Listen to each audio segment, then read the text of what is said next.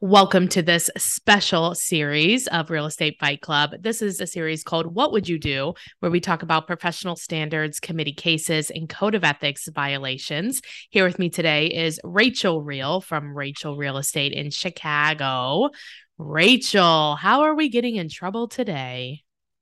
Oh, Jen, let me count the ways. How are you today? I'm super. super, super.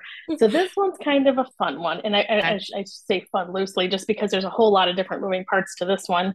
Um, but we're going to talk about violations, huh?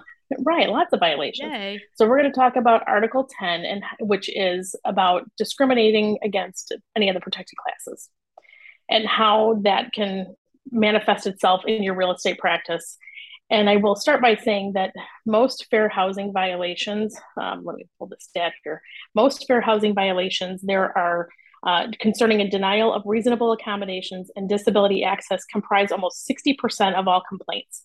And those involving requests for reasonable accommodations for assistance animals are significantly increasing. So, yeah, of all of the fair housing hard... complaints that you get, yeah, of all the complaints that that that that, that the HUD gets, you know, about uh, fair housing violations, 60% of them are around handicap and reasonable accommodations, and those are increasing by the minute. But the reasonable accommodations is at the tenant's expense, correct? Well, it depends. it's the favorite oh, word girl. today. we might have to fight about this. All right. Right. So Let's there's so you can have a reasonable accommodation that involves handrails, uh, grab bars in a bathroom, those kind of things. And a tenant, uh, a landlord has to make the reasonable accommodation and the tenant generally is responsible for paying that. However, there are instances where a landlord has to pay part can have to pay part of that too, as long as it's not undue financial burden to them. But there are some reasonable accommodations that involve no money at all, and that's kind of what we're going to talk about okay. today. So, Article 10 says, and let's hope we're all freaking familiar with this one because I feel like I'm going to need to beat people over the head if they're not. Uh-oh. So, realtor shall not deny equal professional services to any person for reasons of race, color, religion, sex, handicap, familial status, national origin, sexual orientation, or gender identity. Right. Duh. Realtors shall not be parties to any plan or agreement to discriminate against a person or persons on the basis of race, color, religion, sex, handicap, familial status, national origin, sexual orientation, or gender identity. Okay. So you you cannot, as a realtor, deny those services, nor can you be a part of any plan or agreement to discriminate against someone of a protected class. Okay. Realtors in their real estate employment practices shall not discriminate against any person on all those bases also. Okay. So can't do it, can't be a part of it. Okay. Seems pretty darn straightforward. Yeah, and I don't right. Yes, it does seem very straightforward. like duh. Very straightforward, okay. right. Hello. Okay so this case not one of our code interpretations but a scenario that happened re- relatively recently that i'm aware of. Realtor a a listing broker representing landlord g listed a property for lease and received three applications from prospective tenants. Okay. Realtor a marked each incoming application with the date and time it was received then forwarded them on to the landlord for review. While the first prospective tenant's application met the landlord's credit and income requirements as reflected in the property listing the prospective tenant advised they had an emotional support animal. The second prospective applicant met the requirements, as did the third. So you have three applicants that meet the requirements okay. with credit and income. Okay. And the first one in the door has an emotional support animal. And, and this landlord doesn't allow animals, is I feel like where we're going. Well, we're, we're getting there. Mm-hmm. Realtor A advised landlord G that despite the property listing stating no pets, landlord G could not consider the first applicant's emotional support animal as a pet, and that the landlord G could not discriminate against an otherwise, otherwise qualified applicant on the basis of handicap. Landlord G, having two additional applicants who met the criteria, advised Realtor A that he, quote, really wanted to rent the place to applicant two or three, as neither of them had pets, and asked Realtor A, how do we make that happen? Okay. Realtor A advised Landlord G again that Landlord G signed a brokerage agreement that they would not discriminate against protected classes, including handicap, in the course of leasing their property, and that Realtor A would not participate in any attempt to discriminate. What would you do? Oh my God. Oh my God. right. So let's let's preface this by saying best practices when you're doing property management and I, I, I don't want to go to the extent of saying property management, but when you're screening tenants, yeah, is is you you put your criteria out there, your credit, your income requirements, so that it's very cut and dry. It leave it, it puts the landlord in a position where there's they're less likely to violate fair housing. Right. So this landlord, but in this case, and, everybody and requirements. Right, but that's why they're time stamped on the date they come in. So that in, in but is the landlord practices, obligated to take the first one first? Well, that's best practices because then it puts you in a position where you are not discriminating. So Except say that, that's not best. Say that's not best practice, right? This landlord's got three applications, and then he's going to pick the one he likes the best. But say how he's got you can't tell which one you're going to like. Well, if, if, if the, the landlord looks at all of them, well, in this particular situation, you've got three well qualified people, and if if the landlord automatically says, "Well, this one I don't want because they have an emotional support animal," they've just violated fair housing. I would they've go just back discriminated and say, against a look a, a prospective have, tenant based on handicap. Okay, but you can go back. You can discriminate based on money. So I'd be that's right. where I would go if I was a landlord. I'd be like, look, we have three qualified applicants. See if somebody's willing to pay, you know, twenty five or fifty bucks more. You put yourself in a you put yourself in a very very gray area there. No, you so, don't. You do because if you if you go back to if you go back to all of them, you have to give that to everyone. You can't yeah. just say everyone, one person, all, the, all three. Right. So now, okay, so now let me let me throw this back at you then. So the the applicant with the emotional support animal says, "I'll pay a hundred dollars more than everybody else." Great, take them. But I don't want a pet. I know. oh. I mean, so you you would ask for the papers to see because the thing is is like a lot of people don't really have papers. They say they're emotional support animal, but they're not really, right? So you ask for the papers and like I don't know if there's if there's different levels of like emotional support animals or not. And there's yeah. not because it used to be like up one. until like last year or some really recently, it was like $200 online to call your crazy dog your crazy well, pet. that's a scam and that's those, those are scams. Well because they, that paperwork that you get from those are is useless. So that's what so i'm saying ask at, for the paperwork at, right and well even if, if somebody gave you a so in this particular situation the prospective tenant with the emotional support animal provided a letter from a professional that was located out of state that wrote a letter based on a one-time brief consultation with the with the prospective tenant is that legal? That in itself, well, it, it, she can do it all she wants and charge money for it. This provider can. However, that doesn't rise to the level of therapeutic relationship as it as it applies yeah, to this particular. That's scenario. what I'm saying. That's why you're okay. Let's take a pause so, here. We need yes. a breath. I need to collect need break on thoughts. Yeah. collect your thoughts, Jen. Let's... I want to see how you get around this one. Let me tell you about two of our partners. Um, so our first partner, we all need leads. Everybody needs leads, right? So there's two great ways that we've been generating leads. The first one is Pipeline Pro Tools. And so they have they account for about 10% of our closed business this year. Um, so if you're a person that's looking for more leads, go to pipelineprotools.com slash fight club and they will do a free demonstration for you on how you can get more leads and then see if it works for you. The other way is just using your social media. So Monica created a free product called Ghost Poster. That's G H O S T P O S T R dot com, where every day, Monday through Friday, she will send you something to post. And all you have to do is copy and paste it and let the leads flow in. Boom, boom, baby. Who doesn't love copy and paste? I know it's great. Okay. I love it. so if if I'm the landlord, I'm gonna record mm-hmm. and in the first the first one, I have three things, three people that come in and they whatever, they they all qualify.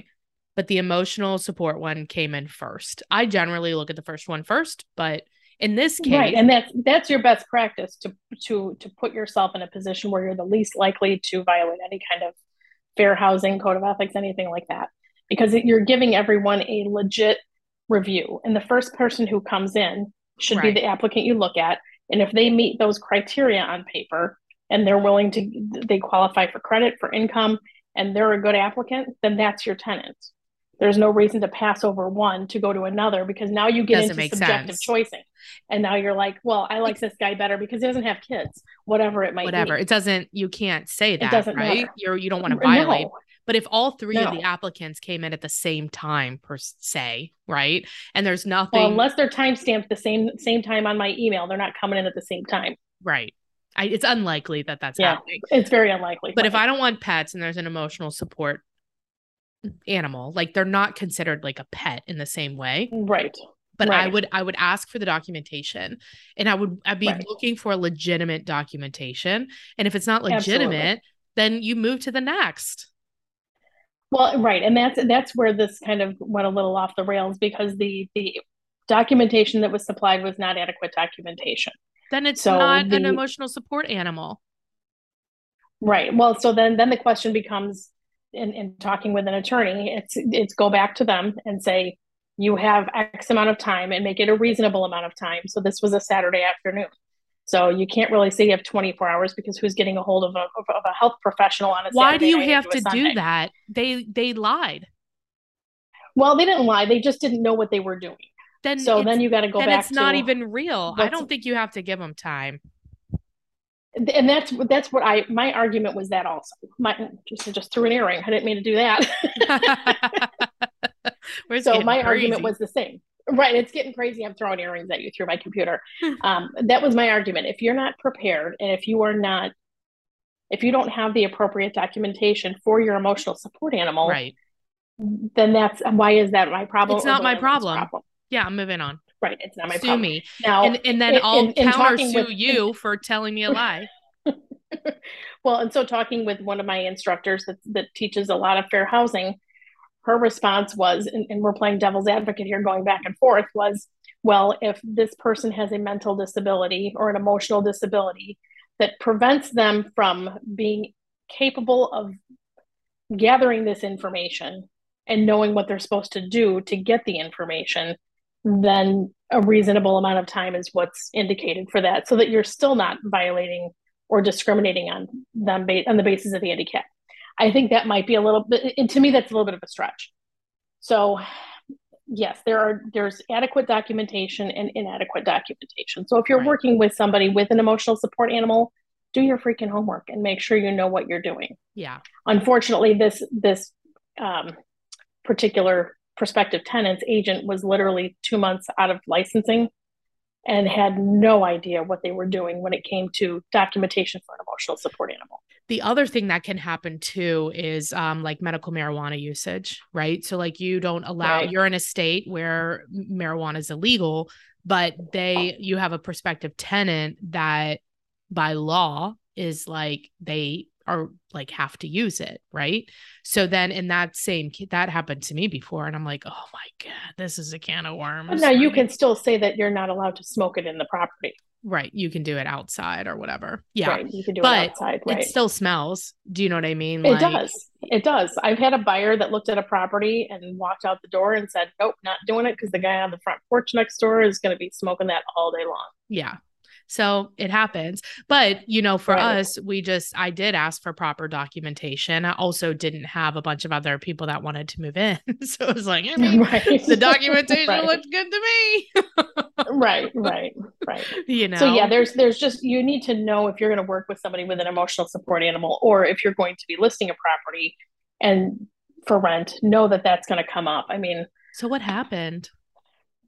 So what happened on this particular scenario was the landlord continued to insist that they wanted to find a way to to to get rid of the applicant number one, despite applicant number one asking to pay more, providing every piece of documentation.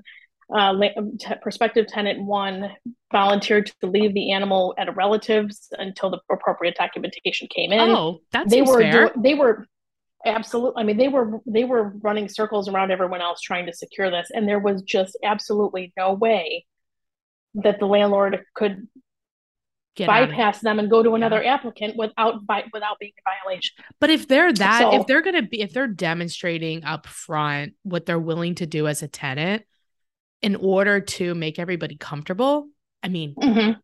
Yes I there's no issue with that. Because right. how yeah that sounds great. That is that is how they're going to behave the rest of the lease likely. Like that's the Absolutely. tenant that i want in my right, building now right. if an emotional support animal say it's a big dog and typically those dogs are better behaved assuming they are the correct type like they're you know what i mean? Like they have the right documentation and things like that.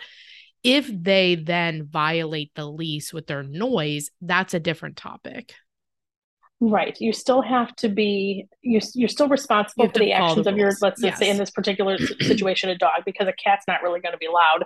Um, but yeah, if you've got a dog that's going to be an a-hole every time it runs up and down the hallway, yeah then be prepared to get a letter, you know, from, yeah from violating your, the lease from your building or your HOA, whatever it might be, um, noise, uh, any damage that that animal does in the unit when the when the tenant moves out, that Yeah. that tenant is still responsible monetarily for every piece of damage that animal does.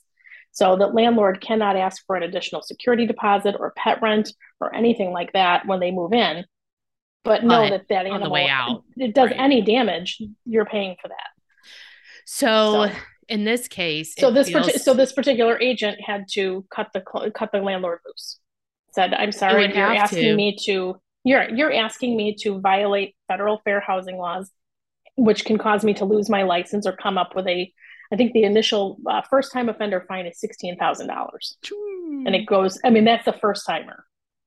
So, yeah, at that point, the landlord said, or the, the agent said, "I'm I'm it's not I'm canceling the listing. I'm sorry." I'm It's not sorry. worth it, no. Money does not discriminate. Like And you're talking about a rental. I if mean, you're so- a landlord, then you're concerned about return on investment, right? But maybe, I mean, I can see with an animal, it's a little different. But again, if the animal violates the lease, that's not the same thing. right. Oh, yeah, that was a good one, Rachel. So we'll we'll share, and I'll send to you a couple of uh, documents. That's the Federal Fair Housing okay. uh, HUD memo as it relates to emotional support animals. oh, good. Talks about the questions you can ask. Talks about the difference between a service animal and an emotional support animal, which is a huge difference. Service animal would be like the yellow Labrador that helps the person in the wheelchair, Yeah. or the you know the seeing eye dog. They have a specific task for a specific person. Okay. Uh, emotional support animals, I could go get go to my doctor, tell the you know to have them diagnose me as as dealing with depression, and have a letter for my two jokers over here, yeah. and then go move into anything that I wanted to. Um, I'm going to argue that every single person that has a dog, they're an emotional support animal. I mean, seriously, if you took my dog away tomorrow, I'm probably going to be pretty darn upset about it. exactly. you know, but you still have you're still responsible for those animals. So I don't know. emotional I support feel animal like- has no training. I feel like my dad is the emotional support animal for his dog, not the other way around. it's the other way around. I might, I might, I might be in agreement with him with far, as far as my older dog goes. Yeah, So Yeah, it's entirely send- possible. Send those to us, and then what I'll do is I'll put them in the vault. So you would go to jennifermertlin.com slash vault to find that. Yes. Um, that was a good one, Rachel. Thank you. And if people have questions for you, they have a referral for you in Chicago. What's the best way? Best way to reach me is by cell phone at 630-542-8688 or via email at rreal at dealwithreal.com. Thanks, Rachel. See ya. You bet. Have a good one.